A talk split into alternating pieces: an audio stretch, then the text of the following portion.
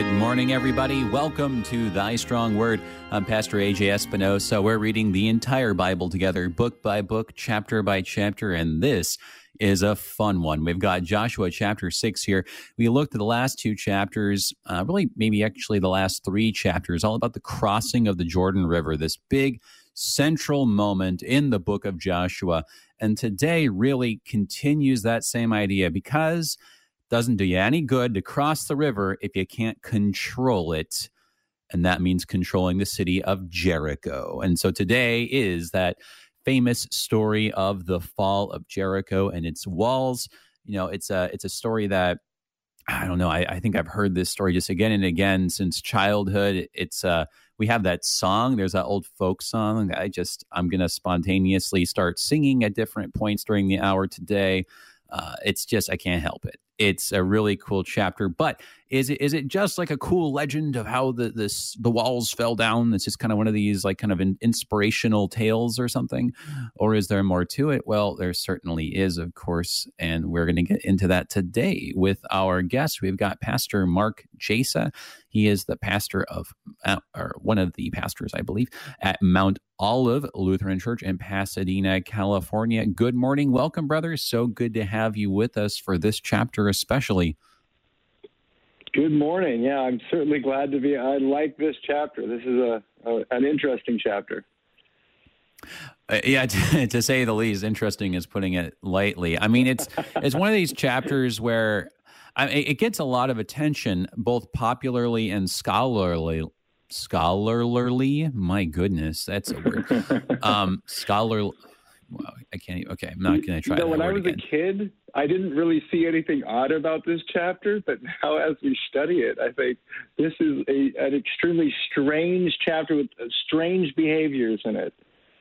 Well, see, yeah, and I think that's that's the, the, strangeness of it. I think is what's captivating, both intellectually and popularly. That you know, on the popular level, it's like, oh, this is a really cool story, and like the walls just come down, and like you know, did, did they use siege works and and um, you know, did they use like catapults and stuff? Like, no, they just they just marched around in circles, right? You know, um, so that's that's pretty a pretty cool story. Um, but then um, on the on the intellectual academic side, it's like, well, now hang on a second, like was the city of Jericho, you know, really occupied even in the late Bronze Age? And, you know, did, did they even have walls? And, you know, like, eh, so there's a lot of, there's this mixture of kind of like archaeological and just sort of like um, popular kind of uh, religious edificational interest. So uh, I, I, think um, so, something I noticed right off the bat was that Yahweh's different, and I think everyone knows Yahweh is different from their own personal gods. You know, uh, true Yahweh is the one true God, but all of these people treat Yahweh as though, even though they're pagans, they have these their other gods. They they know there's something special about Yahweh. Like back in uh, uh, when Balaam, all those kings start trying to get together and get Balaam to preach or uh, prophesy against Yahweh. He can't yeah. do it, but they're no. scared stiff. And just like these people in Jericho, they are scared. Yeah, no, that, that, that's well said. It's you know, and we've seen this build up for a couple chapters now. You know, I I just I just keep going back to to Rahab's confession um, that that we heard that it was where what was that? That was it was uh, back in in chapter what was it? Was it uh, was back in chapter two that she has that confession uh, the lord your god he is god in the heavens above and on the earth beneath.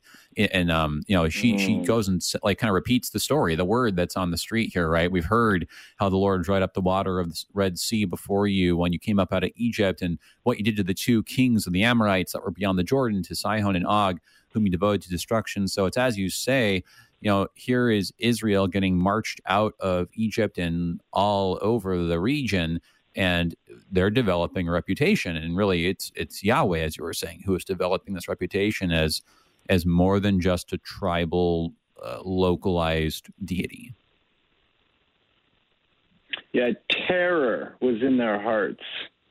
They were absolutely freaked out. Yes. So that that and that is um, that is verse one. That is where we start. Well, um, let's go ahead and, and, get into it. let's get to reading. And before we do, would you say a prayer for us and for everyone listen as we get ready to look at this passage together? Heavenly Father, we thank you that you give us your word and you also give us your promise that it is done. All battles and uh, our salvation ultimately is done in Christ already. We have been saved. We pray in Jesus' name. Amen. Amen. Yes, certainly. Uh, as we have been doing, it's it's always interesting to see how our Lord Jesus is prefigured in the person of Joshua, and so today we'll be looking at that, just as we have the, the last several times here in Joshua. Uh, but uh, first things first, uh, you are already getting at that verse one that depicts the the terror of the situation. Let's go ahead and read that first little section here, the first paragraph in the English Standard Version here that we have verses one through seven, and then we can kind of take a look about how this how this fits in with the previous chapter. Because you and I already had a chance to talk a little bit about how that it really does flow just very naturally from it. And as I was kind of already mentioning at the beginning of the hour, uh, but let's first read these first seven verses. So here's verse one. Now Jericho was shut up inside and outside because of the people of Israel. None went out and none came in. And the Lord said to Joshua, See, I have given Jericho into your hand, with its king and mighty men of valor. You shall march around the city, all the men of war going around the city once. Thus shall you do for six days. Seven priests shall bear seven trumpets of ram's horns before the ark. On the seventh day you shall march around the city seven times, and the priests shall blow the trumpets. And when they make a long blast with the ram's horn, when you hear the sound of the trumpet, then all the people shall shout with a great shout, and the wall of the city will fall down flat. And the people shall go up, everyone straight before him. So Joshua, the son of Nun, called the priests and said to them, Take up the ark of the covenant, and let seven priests bear seven trumpets of ram's horns before the ark of the Lord. And he said to the people, Go forward, march around the city and let the armed men pass on before the ark of the Lord. All right. So they get their marching orders literally here in these first seven verses. But as you said, um, it starts off with a little um, depictive aside about the state of, jo- uh, of Jericho, that they're in a state of terror where they're, they're not opening the gates for anybody. Um, they don't they don't want anybody coming in or out uh, just because I mean they're they're scared. So how does this depiction here? Um, you know, I, I, guess we have a new chapter in the ESV, but it, it, kind of, I mean, or not kind of really, but I mean, I think it, it, really does flow from the previous chapter. Like, what are your thoughts on how we get from five to six and uh, the, the, continuity, yeah, the logic I, here? I think uh, chapter six really begins with verse 13 of chapter five. So, chapter five, verse 13 this uh, the commander of the Lord's army comes, and I think is you, you get confirmation back in chapter five that it's it it must be the Lord, it must be Jesus, because Joshua falls down on his face already back mm-hmm. in uh, chapter five. But now here in chapter six, you hear who is speaking. It is, right. you know, verse two. Yahweh is the one. Yahweh said to Joshua, you know, the one true God says to Joshua, "See, I have given Jericho into your hand." So I think right. that's um, exactly yes. And and, we, and, and back when we looked at back when we looked at uh, Joshua five last time, that's what we were looking at too. So I totally agree with you that it really does pick up at verse thirteen that. It, you, you have this figure who appears, um, and, and, and even in the Hebrew, like in verse thirteen, you know, uh, the the English translations typically I, I don't I don't know if this is necessarily the best way to translate this, um, but they'll kind of smooth it out as just like a simple like when or something like that. But it, it's kind of a little bit stronger almost, uh, uh kind of like well you know, well, like something like, you know, it, it, happened when Joshua was by Jericho and, you know, colon, like, you know, th- mm. this is the story of, or like the time that Joshua was over by jo- uh, Jericho, right? It's almost like a heading almost or something. Because mm-hmm. yeah, it's the it's the new story and it's as you were saying, the story we see is not necessarily about uh I mean, it's not just about Jericho. It's not just about Joshua, but it's about this guy that Joshua sees. And as as you just said, it becomes clear both from Joshua's behavior and then also the text itself, where, as you pointed out um, in verse two, the guy seems to keep speaking, and he is referred to as Yahweh. So the story, and, and uh, this is like very important that we see that the story is really about what Yahweh is telling him to do uh, from from the outset, and and even I think in these first seven verses we read, it's all about listening to His instructions because it's not going to happen without listening to Him. Yeah. So yeah, it, it reminds me quite a bit of um, Judges 13, where uh, in which this this man appears, and through the first verses of, of Judges 13, you start off a man appears, and then you learn a little bit more. Then he's an angel, and then by the end of that chapter, you realize, oh, this is God. We have seen God face to face and lived. So it, it, a similar thing happens here, where first it's a man, then you see he's the the king, uh, or the sorry, not the king, but the uh, the uh, prince or the leader of the heavenly armies, and then you have uh, Joshua bowing down and worshiping him, and then in now in this chapter, in verse two, you you have him actually called the Lord. Right. So there's that progression, this right. revelation, revealing who it, who it is. Right. Well, yeah, no, and and it's it's natural because I mean, God is has hidden Himself in a way, right? I mean, He, by all appearances, looks like a dude, just initially, right? Like just a person. um, I mean, I mean, right? Because I mean, that's what what's Joshua's first. Re, what's his first reaction, right? Is it like, oh, let me bow down to you? Well, no, it's not. His first reaction is, um, hey, hey there, guy. Uh, are you for us or for our adversaries? Right? Like, you know, whose side are you on, man? Right. Um, and it's only after his response, like once he starts speaking, that Joshua was like, "Oh, this is uh, this is not just a guy."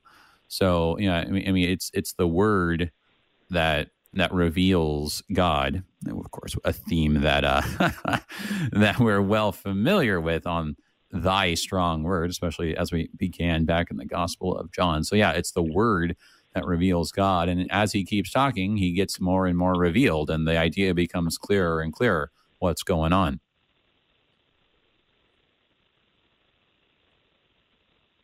So, um, what particularly interests me about this this second verse here is the the declaration. Yahweh makes this declaration See, I have given Jericho into your hand. And I think this is a, little bit of a picture of our salvation. Not only do we see many, many, many victories in uh, the Old Testament as a foregone conclusion, but also your salvation, the, the way Jesus speaks about uh, your salvation. Uh, because you believe in me, you have already crossed over from death to life. Um, so you're saved. Jericho's in your hand. All is well from the, the one who can see uh, past, present, and future. Yeah, that's. Uh, thank you for for drawing our attention to this verse. I do think it is really intriguing um, on multiple levels, including the level that you just described. That I mean, it, there is a good application to us. That there is very much this continuing pattern of God speaking to us and saying, "Look, it's done." Right? Um, you know, I mean, of course, I the, one of the big ones is I think of like yeah, exactly right. The Lord, the Lord says from the cross, it is finished. Right, it's done. Right. Um, and right. so, so you've got that um, kind of like getting right back into like the level of just the situation. Though it's interesting because he says he says see. This is not the same word that we have as behold. Uh, which is very common. Uh, that, that kind of like where that gets translated as "behold," going from the King James, right? Um, it, it's see, so it's literally like, "Hey, look over here," right? I've given Jericho into your hand. And it is that kind of, you know, we use that perfect tense, I have given. It, has been done already, right? Um, in English. Uh, but he's supposed to be looking at something. And so I, I think the idea is that when Joshua looks down at this city in terror, right? Because he's heard the report Um, I mean, and this is, I think, important that we actually connect this to the report that he gets from the spies who were aided by Rahab. That when they come back, right at the end of of chapter two, they say to Joshua, "Truly, the Lord has given all the land into our hands, and also all the inhabitants mm. of the land melt away because of us." And that's exactly what Rahab right. told them, right? So mm-hmm. it, it, it this is a word, there's a message that actually comes from Jericho itself, um, you know, through through Rahab and the spies. And then just by the way that you he can look down because it's a valley, we, we got to remember, right? So he looks down at the city. Um, it's this city that, yeah, it would it would have been you know downhill. It's a strategic location. Um, I know that like a lot of times we we think of like oh well the city on the hill that's a strategic, a strategic location. Well this this one has a strategic location because it was an oasis. So there was a there was a spring that was feeding it, um, and and so it because of the way it's situated, it's like the only if you're going to control this valley right and control this river, it's like the only place where you're going to be able to actually like have a settlement um, that, that that can like just kind of be there and be permanent, uh, just because of the water supply. So um, he looks down at the city right and he sees that like they're so scared that they're not letting anyone out even or or in and so it's like hey look at this um, this is just evidence, further evidence of what I'm telling you. So yeah, so so the comment in, in verse one here isn't kind of like now let's let's have a chapter that talks about how scared Jericho was, um, or how they really had it coming to them. No, it's as you were saying, it's just continuing really the discussion that Joshua is having with Yahweh, um, or as we were saying, the true Joshua, the pre-incarnate Christ. It's just kind of another thing. It's just the kind of this moment where you know, our Lord Jesus is there pointing and being, hey, look, look what I have done over here. I have struck their hearts with terror. And that is something that should sound familiar, right? I mean, because that that idea that God, um, he both changes like the physical circumstances, but also he works on the hearts of Israel's enemies and provokes them to terror, provokes them to stubbornness, right? Like we see this again and again, how he's in control of their enemies as much as he is uh, his own people or the circumstances. Yeah, and the circumstances must have looked uh, very difficult to overcome uh, for Joshua because the city was well fortified, you know, big, thick walls. So, and as you know, you point out the the water supply, um, and for conventional warfare, how were they going to accomplish this? Right. Yeah, no, right. It would have been difficult to lay siege to the city. I mean, especially given that they did they didn't didn't really have like the equipment, right? Like they didn't have like siege works constructed to like uh, try to like overcome the walls or like raise up their men to like have a chance against people who would be up on the walls uh, defending the city. So that logistically, it's a challenge. Um, just putting them to siege is going to be difficult because they have the spring going on as a water supply. Uh, yeah, yeah, you're right. There's a lot of like practical difficulties there. But um, the, the big thing, though, what he's pointing to is is this this terror, though. Like they're they're scared, right? Mm. They're scared of you, and you can you can see by the way they're acting that they're scared. Um, and this is important, I think, because I mean we, we see this we saw this um, you know when we were looking at Isaiah we saw this in the situation with the Assyrians that that God strikes them with fear. He sends them into disarray. He causes them to to hear about this rumor and they and they just leave Judah, right? Because they're scared of something going back on the home front, right? Um, we, we of course have seen God do this sort of thing. We, how he did it with with Pharaoh of Egypt, right? That how he hardened his heart. Yeah. So I mean, just showing how he is in control of the hearts of men, right? And that he is in control of ultimately all the armies, even the enemy armies, right? I mean, that's that's the trump card because it doesn't matter um, about the walls if if God's ultimately control even of the people behind the walls. Yeah, and uh, so, so, another thing I, I was thinking of when I when I was reading this is that I think it's interesting that Joshua trusts because th- this would be a situation that would look very daunting, I think, to Joshua. Yet unlike uh, Gideon. Gideon does not seem to me to have any trust at all as I read him, and and it's and both Gideon and uh, Joshua have similar situations in which God completely does the fighting and and terrorizes uh, the enemy. In both situations, God acts the same, but in this situation, Joshua just goes and does it, whereas Gideon is is terrified. And yeah. I think that go ahead. You know, when I read these these words on a page, it doesn't. I don't feel anything. You know, my brothers, one fought in Iraq, the other fought in Afghanistan.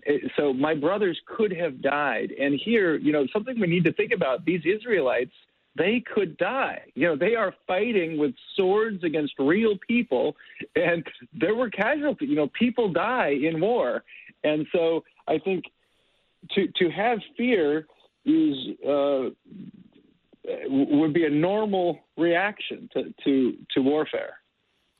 Yeah, that's a really good point. I mean, we you know we we have the comfort of distance from all of these things, like you were saying. Most of us don't go anywhere near an actual literal battlefield. We have, of course, the benefit of hindsight, right? Oh, this happened a long time ago, right? We already know the outcome. Um, so all and, those and things. we won. Yeah, yeah, that's right, and we won, right? So you know, all these things, uh, you know, make us kind of comfortable, and, and maybe this isn't uh, that impressive, but yeah, I, I, like your your comparison, comparing um, this to Gideon, the stories of the judges. You know, we haven't gotten to the judges yet, but yeah, I mean, it is interesting how you know circumstances with uh, the judges seem like less than optimal, right? Of course, that's the whole situation in judges that things are kind of falling apart, um, going going to pieces, right? Uh, but here, the, the picture is is similar to that of the picture of Moses, right? That you've got this one faithful leader who's listening to what God says, and in the same way that Joshua, you know, he uh, with Caleb, right? one of the two faithful spies that was like, "Oh yeah, you know, armies, cities, giants, whatever, we can take them. We got we got God on our side, right?" The boldness and, and the bravery of Joshua um, is impressive, and it's what what we've seen since chapter one. You know, be, be bold and very courageous, right? I mean, it's in, in other words, have faith. So the faith of Joshua is on display in the way that he, without question, you know, without hesitation, just takes these orders from God before him and just transmits them directly to the priests and the people.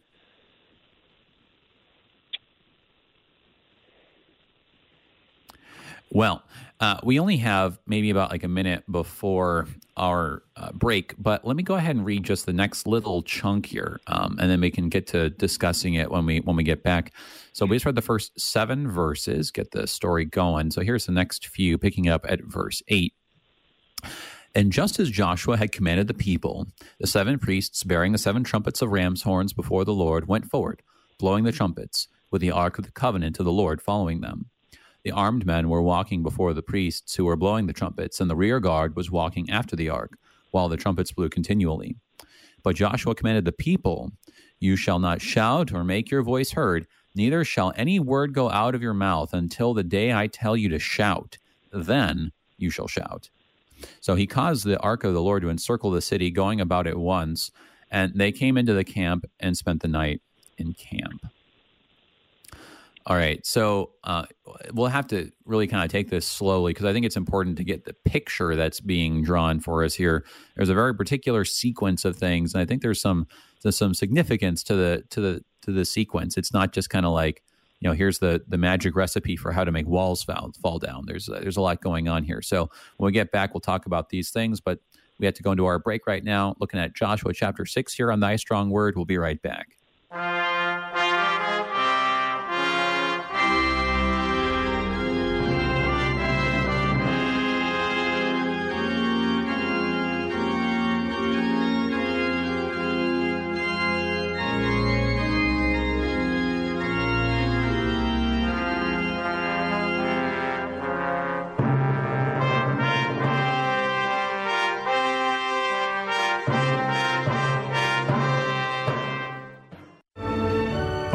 Lutheran News Digest host Kip Allen. Every year since 1974, pro life forces gathered in the nation's capital protesting the Supreme Court's infamous Roe v. Wade decision. The Lutheran Church Missouri Synod's been involved in the march since the beginning. LCMS communications specialist Pam Nielsen has details on this year's event on World Lutheran News Digest, Wednesday at 2:30 p.m. and Saturday at 9:30 a.m. on Worldwide KFUO.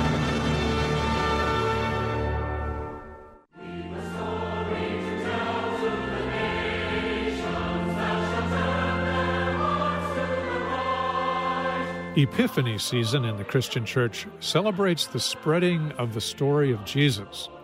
Sing for Joy tells the story in music. Join us.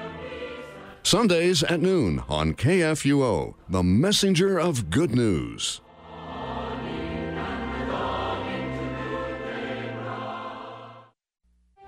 For years on Sunday mornings, Worldwide KFUO has been broadcasting live worship services for those unable to attend worship for those who enjoy hearing God's Word.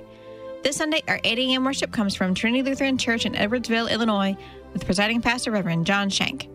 Village Lutheran Church in Linden, Missouri is our 1045 worship. Music starts at 1040 with presiding pastor Reverend Kevin Golden. Join us on Sunday mornings on Worldwide KFUO. Christ for you, anytime, anywhere.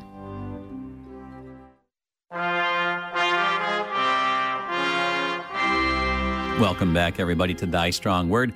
I'm Pastor AJ Espinosa. We're looking at Joshua chapter 6, the story of how the people of Israel encircle the city of Jericho and the walls come uh, tumbling down.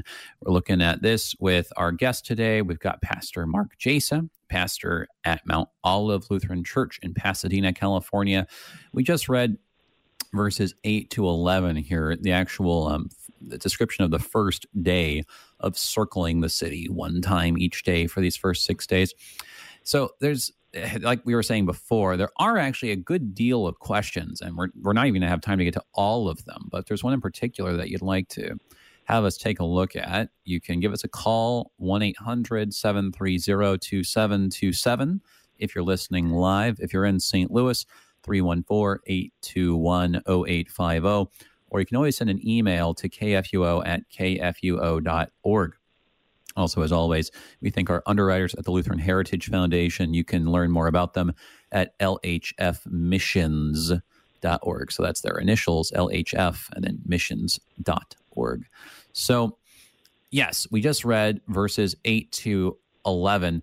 And I, I mean, I, I suppose, you know, we could kind of just look at verses 8 to 11 and just say, like, oh, well, I mean, it's it's pretty much like exactly what God said, right? So it's just like everything's just getting repeated. Um, you know, so that's that's not that interesting. Um, but I don't I don't know. I, there actually are a couple of things I think that stand out that, that seem to go into more detail. Um, the way that Joshua talks about them, and and also I think there's there is something that we should be getting from the the way it's repeated. What are your thoughts? Well, I think that certainly there is a number that is repeated over and over and over, and I think think we we might want to pay attention to that number. Uh, the number 7 mm-hmm. um, we have, uh, and I, I think that that number is telling us something about uh, what kind of victory it is. So this is this is a uh, the the number is seven, and uh, when the world was created. Uh, God rested on the seventh day when all was complete.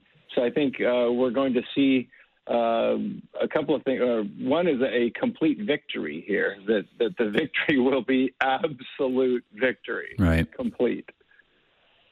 Uh, I think another thing that we're going to see here is that it's also um, if you were to ask uh, General Patton, hey, what do you think of our plan here? We're going to go and we're going to march around this city, and boy, we're going to destroy it. Uh, can you imagine General Patton saying, this is a terrible plan. and the reason God comes up with this really terrible plan is to show that the victory is 100% His. Uh, Joshua and the Israelites uh, have this is just a terrible strategy, and yet it completely destroys the enemy. So, uh, right. you know, the only one who can take credit for it is God. And Certainly. Then, um, Yeah. Yeah, yeah, no, no, that that's good. There's, I think there's a lot to the number seven, and um, I mean, I mean, I think that the idea of completion is, is definitely there, as you were saying. Um, I think that the the actual instructions, as you were saying, I mean, it, it's clear that they're not doing the fighting, right? I mean, they're they're they're kind of like having a parade, Right. basically, right? Like, Yeah. you know, like they're, they're they're they're they're shouting and marching in formation, and you know, like, and it's kind of like a lot of like military parades where they're you know they're they're kind of like showing off their swords and stuff, but they're not actually like fighting with them. So they're kind of having a military parade, right? But they're not actually fighting. Uh, th- those are both good points. I, I think on the number seven, the one thing that we absolutely cannot neglect is that it does go back to the idea of creation and and Sabbath, and that you know when you, and we we've Mhm. seen this theme come up again and again. But of course, you know uh, Genesis one is like clearly just lays this thing out. There are six days that God works, right? Um, and he, he works a bit, and then there's evening. He works a bit more, then there's evening. And then on the last day, there is rest. And so, similarly, uh, they're, they're going to repeat their uh, creation, the creation pattern, and they're going to do a little bit of work, right? They're going to go around the circle, uh, go around in a circle one time, and they're going to rest in camp. And then they're going to go around again, and then they're going to rest in camp, right? So it's going to be like that, you know. Um, and then and then came the evening, and then and then came the next morning um, pattern of Genesis, right? Like again and again uh, until the seventh day. Uh, now, eh, the thing is, I think we we might suppose that like on the on the seventh day, it's like, well, this is kind of strange because, like, well, isn't this, on the seventh day? That's the day they really have the work cut out for them, right? Like they gotta, you know, they gotta like capture the city. So I mean, that's hardly like rest. But I, I think the idea is that this is God giving them their rest because the idea of rest in the Old Testament is always connected to the land. Having rest means having peace, means enjoying the land, it means enjoying the fruit of the land. And so it's on the seventh day that God gives them this land. You know, I mean, because again, what we were saying, Jericho is not just a city. I mean, th- this is really a city that symbolizes control of everything um, west of the Jordan. I mean, so this, I mean, th- this this moment symbolizes God giving them uh, really the entire promised land. Um, so, so really, I mean, the significance. I'm sure that there's some kind of intimidation thing maybe going on, or I mean, it's got to be it's this has got to be messing with the people of Jericho on a certain level. Seeing these people do this, you're like, what are they doing? Are they casting a spell on us? Like, I, I mean, so on a certain level, this is messing with them. Um, but the significance re- really uh, is what's known by the people, right? That they connect it back to creation and say, "Hey, God's doing what He's always been doing, and He's the one who gives us Right. rest." Right. Those who are in Christ here are completely at rest. Here Joshua is is is showing us his rest by his, his trust in God and where there is complete unrest inside the um, the city. Right? Yeah. No. So where- absolutely. Where there, yeah. Where well, and we've seen that we, we've seen rest, that where there is contrast no before faith. too. Yep. Yeah, agreed. And uh and then and then also isn't it interesting too, Joshua, see, this is something that like kind of comes out in a little bit more um emphasis, more detail, right? In God's instructions, he does say, right, back in what was it in verse 5, when they make the long blast, right? Um on on Mhm. the seventh day after you've like gone and circled the city seven times, right? So in that situation, when you hear the sound of the trumpet, then all the people shall shout, right? So, okay, we, we've been told that already. But then Joshua makes it clear, right? Um, in these instructions that he repeats, you shall not shout or make your voice heard, neither shall any word go out of your mouth until the day I tell you to shout. Then you shall shout Mhm. right so so he Right. goes and makes it clear like hey like don't don't kind of more than just like hey wait for the signal but like don't even don't say anything let's be really clear Mhm. about this right um Yeah. so i mean i, I don't know i i just think of I, I mean, I think of the way that our Lord Jesus speaks in the gospel that you know that that He will give us the words to speak um, through through the Spirit. Um, that you know anything that that His apostles speak is, is really just what He speaks. Um, the way that that He is the one who founds the church and and establishes the office of of the of the keys yeah. of the ministry. I mean, like, all this stuff yeah. seems very similar there in that way. don't worry about what you will say; the words will be given to you. Hmm. Right yeah, they don't have to. They don't have to be thinking about you know like you know what kind of chant they're going to come up with for their parade, right? Like, no, right, they just right. no, no, don't don't get creative, guys. Don't don't try to add uh, add some flourishes onto what God's given you. You just you just wait and do this. And it's going to happen just just like the way that God said it would, and it's going to be clear, right? That it's about the the Creator God, the Creator God, you know, the God of everything is the one who's destroying Jericho and not anybody else, right? So, uh, big ideas. Let's let's go ahead and just read the next few verses here. Um, just kind of complete the thought. We had to stop before the break, but uh, picking up at verse twelve here. Then Joshua rose early in the morning, and the priests took up the ark of the Lord, and the seven priests bearing the seven trum- trumpets of ram's horns before the ark of the Lord walked on, and they blew the trumpets continually. And the armed men were walking before them, and the rear guard was walking after the ark of the Lord, while the trumpets blew continually. And the second day they marched around the city once and returned to the camp. So they did for six days. So um, this is this is an interesting storytelling thing, right? Because uh, the first day we kind of had this long description of like everything that happened the first day, but this isn't going to be like Genesis where each day gets narrated. This is like, okay, and then this happened days two through six. right? Like right. it kind of speeds up and, and, and says, like, okay, we did this six times. We're moving on to the seventh day, right? Because we, we already know that the seventh day is where the really good stuff happens.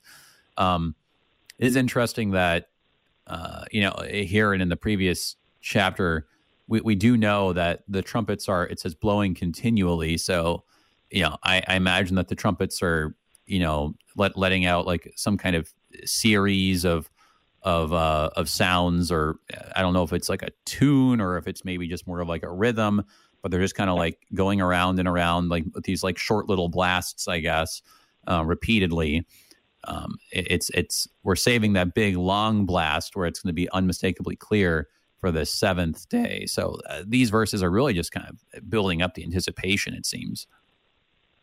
And, and for anyone who plays the trumpet, um, this uh, p- playing continually for long periods of time, the trumpet isn't the, the instrument you want to be doing on and on and on.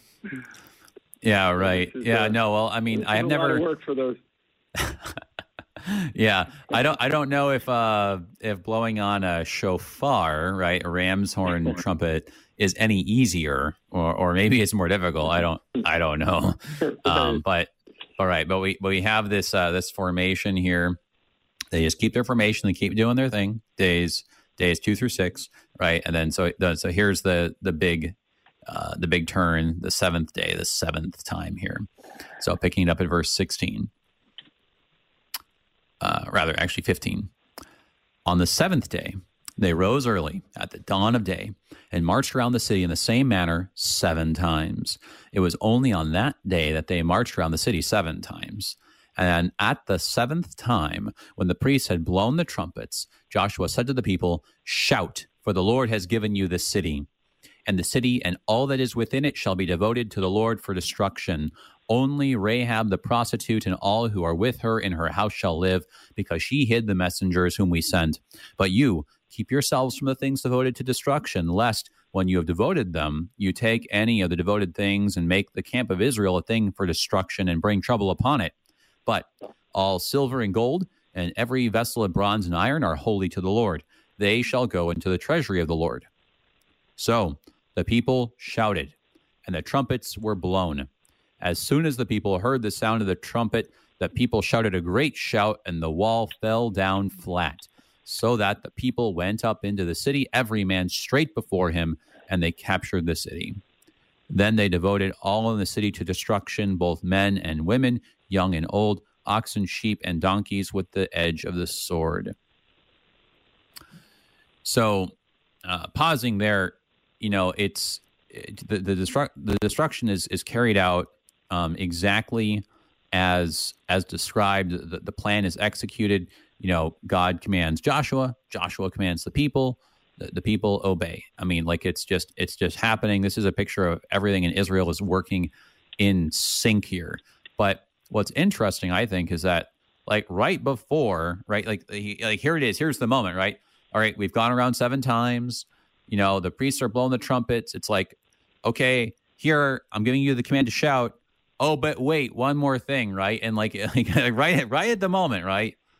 Like he he reiterates this instruction and it, and it seems to be about what what's the significance of this destruction and who's to be spared from the destruction. Like this isn't just like a mad moment of like bloodlust, right? It's like th- this is deliberate, and there's there's certain things we're going to do, and there's certain things we're not going to do. So, mm. like, what's the logic here? Like, what's the pattern, and and, and what what is the significance that Joshua is impressing upon them before they just charge the city?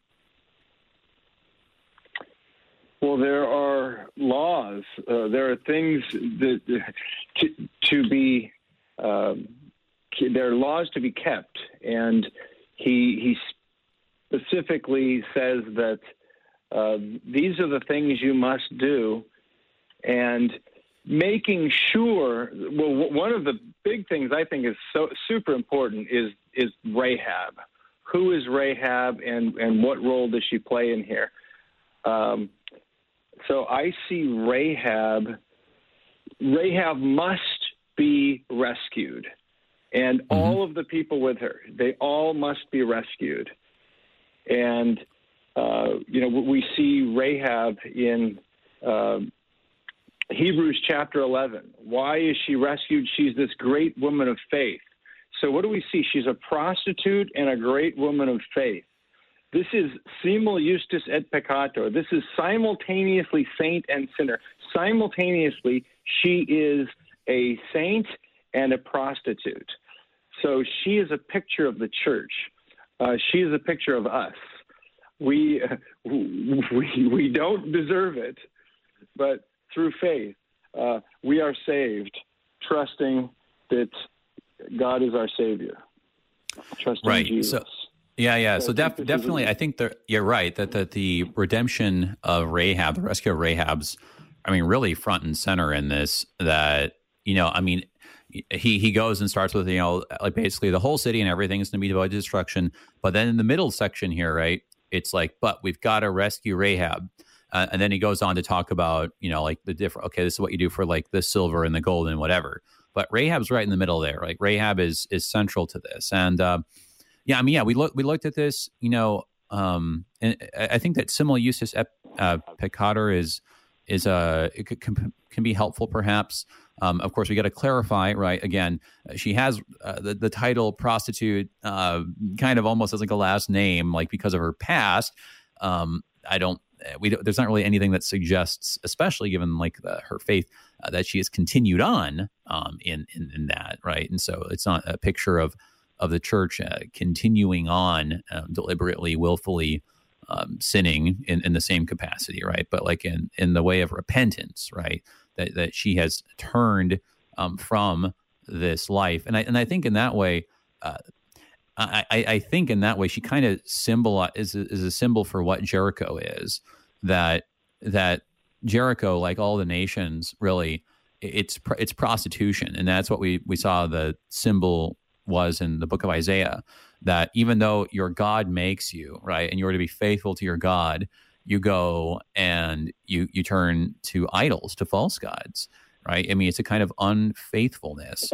Um, but but Rahab shows faithfulness in turning away from the from the the false gods, the new gods, the idols, and really makes herself a part of Israel. Um, I mean, I mean, and that's why you know, like as you were saying, like she gets included like in the genealogies and everything else. I mean, she she is just considered to be an Israelite. I mean, even though yeah, she wasn't born an Israelite, but but she was like grafted in and she was made a, a part of it. And so, you know, so what you see here is that this isn't this isn't merciless destruction. I I have to believe that if anyone else in the city would have joined Rahab, right?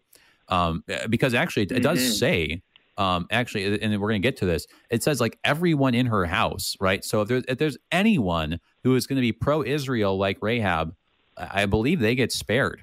um, uh, on, on, account of what what she did and and the repentance that's going on here. So it is it isn't merciless, um, but it, it really just shows the depth of the depravity because everybody else in the city uh, was totally unwilling um, and was dead set on the, the, the, ways of idolatry, which you know it does it doesn't get into it here, but we know um, a lot of terrible things were going on in the practice of idolatry. And also, this is a picture of the end of the world, the church in the end of the world, the, the whole world being destroyed, and yet the church being saved. Here you have uh, the whole city, complete destruction to the whole city, and yet Rahab and her family are all safe. They are all right. uh, rescued. Right. So that's yeah, no. a picture of you and me being being safe in eternity, even though the the whole world falls falls down around us. Uh, we still stand because of Christ. Right, and and I, and I think that that really just extends the creation idea that we're talking about. That you know, in, in the midst of destruction, that that Rahab is spared. You know, Rahab and the people um, in her house they have rest, they have protection, right? In in the same way that um, Noah had rest and protection um, for for him and his family and and everyone who was was on on the on the ark, right? Um, and in fact, like his, you know, his name means like rest, like to to rest on the the mountain in the in the story, right? And then, as you were saying at the at the at the end, end um, that we have rest in the midst of the destruction. So, yeah, I, I think that that just extends the the pattern. Um, there is, there is a little bit, and I think we need to move on um, about like oh. uh, it, it says here in verse eighteen, right? Don't don't take any of the devoted things, right? That's bad. Mm-hmm. If you mm-hmm. do that, Israel's in trouble, it says. Uh, but the silver and the gold and the so the metal stuff here, um, that goes into the treasury. What what's going on with this with this comment? Is this just looting? What what's going on? So you know you, see a, a, similar thing happening in, in, in Daniel five when uh, the king, king Sel Belshazzar. He, he's uh, going into the. Uh, he, he's he's going into the, the temple of Jerusalem and uh, using all of the, the silver from, from Jerusalem, and then you have uh, uh, they are misusing things that have been consecrated, things, holy things that have been set apart for holy purposes, and they're misusing these things. And so, uh, the hand writes on the wall that an end will come to his uh, to his reign. And so, in a similar way, uh, the, these things have been devoted. These things have been put aside for holy purposes. Um, so yeah. what God declares holy, He wants to use for His His purposes. Yeah, and I think, and I think uh, you mentioning the whole idea of like temple vessels, right? Um, cultic objects that would be used and worshipped. I, I think that's on onto what, what's probably the central idea, though it's not made explicit here. That I imagine, right, like that among these golden objects, right, or silver objects, we're going to find stuff that's like shaped um, in the image of foreign gods, right? Um, which you'd say to yourself, well, why do they get to keep that stuff? That mm. sound, seems really bad, right? Well, the, the thing about that, right, is that you can melt it down and you can reshape it, right? You, you can take all that, you know, stuff and, and you can make it into a different form. And so all of those things can be recast, right, and rededicated and consecrated, as you said, for appropriate holy use, right, with with regard to the true God Yahweh.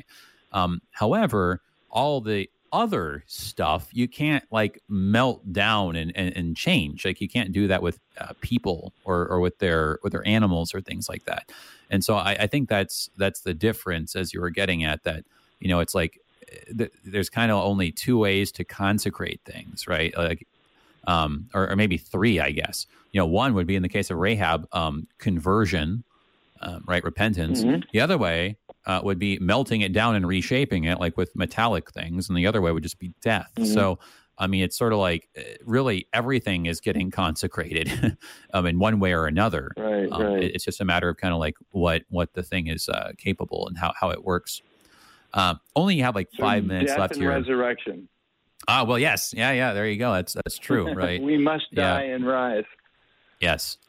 Um, yeah, yeah, I know. I, that's I hadn't thought about that, like the kind of melting down and, and re, re uh, casting something is sort of like that. Um, only like four minutes left here. Let me just read the rest of the chapter, and we can just make a couple of closing remarks here. Uh, again, Rahab central to this last section here. Let's read verse twenty-two onward.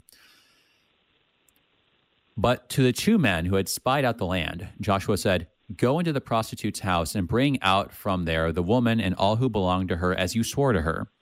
So the young men who had been spies went in and brought out Rahab and her father and her mother and brothers and all who belonged to her. And they brought all her relatives and put them outside the camp of Israel. And they burned the city with fire and everything in it. Only the silver and gold and the vessels of bronze and of iron they put into the treasury of the house of the Lord. Rahab the prostitute and her father's household and all who belonged to her, Joshua saved alive. And she has lived in Israel to this day, because she hid the messengers whom Joshua sent to spy out Jericho. Joshua laid an oath on them at that time, saying, Cursed before the Lord be the man who rises up and rebuilds this city, Jericho.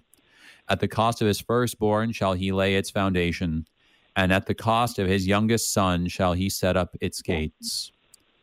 So the Lord was with Joshua, and his fame was in all the land. So, uh, in- a lot of ways, just I mean, so we, we actually have the command to save uh, Rahab just carried out, um, and, and so also the devotion to destruction and everything else. So Joshua's commands are carried out. You know, they, they faithfully execute the commands that Yahweh gives them through Joshua. Um, and then the last thing, though, this is maybe the thing that's a little bit different. Um, Joshua puts a curse on the city. Um, you know, and this is this is kind of these interesting moments when you have curses. I mean, you know, our Lord Jesus, like you know, he cursed a fig tree in the New Testament, right? So what's going on with these with these curses? Um, and so here's this curse, and it says here, um, you know, at the cost of the firstborn um, and his youngest son, will you rebuild this city and its gates? So what's going on with this curse here at the end of the chapter? Well, the the destruction was complete. So th- this is uh, God saying, "No, I have completely destroyed this, and no one shall um, shall rebuild it." it you know, it, this is a picture of of the the end of the world. It's it's a picture. You you, you see the same thing in in the flood, the worldwide flood with Noah. You see it with the Red Sea, uh, uh, the crossing of the Red Sea with the Israelites, and and here you see it in Jericho. Uh, in in each case, you have first you have a man appointed by God to lead the people. So you have Noah, Moses, and then Joshua. And then two, the, the redeemed. What do they do? They pass through water and are safe. So you have you have the um, you have Noah's family uh, crosses through the passes through the water of the flood. The Israelites pass through the Red Sea, and then you have the, the Israelites for, through the through the uh, Jordan River uh, to, to to Jericho. So, Right. and then the third thing is in all three cases. So, so the redeemed pass through the water and are safe. And then in the, in the third situation, you have complete destruction for all who are outside the kingdom of God. So, so the flood brought complete destruction to all who are outside of the kingdom of God. The Red Sea, Right. all the people who are outside, and then Joshua. Uh, right. It all uh, fits all that pattern. Oh, same pattern again and again. Very good. Well, thank you, brother. So good having you on today. Uh, looking forward to having you on again real soon. Thank you so much. Everybody, this was Pastor Mark Jasa, pastor at Mount Olive Lutheran Church in Pasadena, California, seeing how, yeah, th- this pattern, we see that here. Uh, I think there's a lot of connections. Um, but we'll have to talk maybe more about them next time. Until then, you know, the balls come a tumbling down.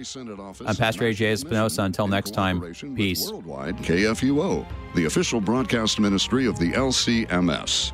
Your support is vital for this program to continue. You can make a gift safe, secure, and easily online at kfuo.org. Thank you for listening and supporting Thy Strong Word.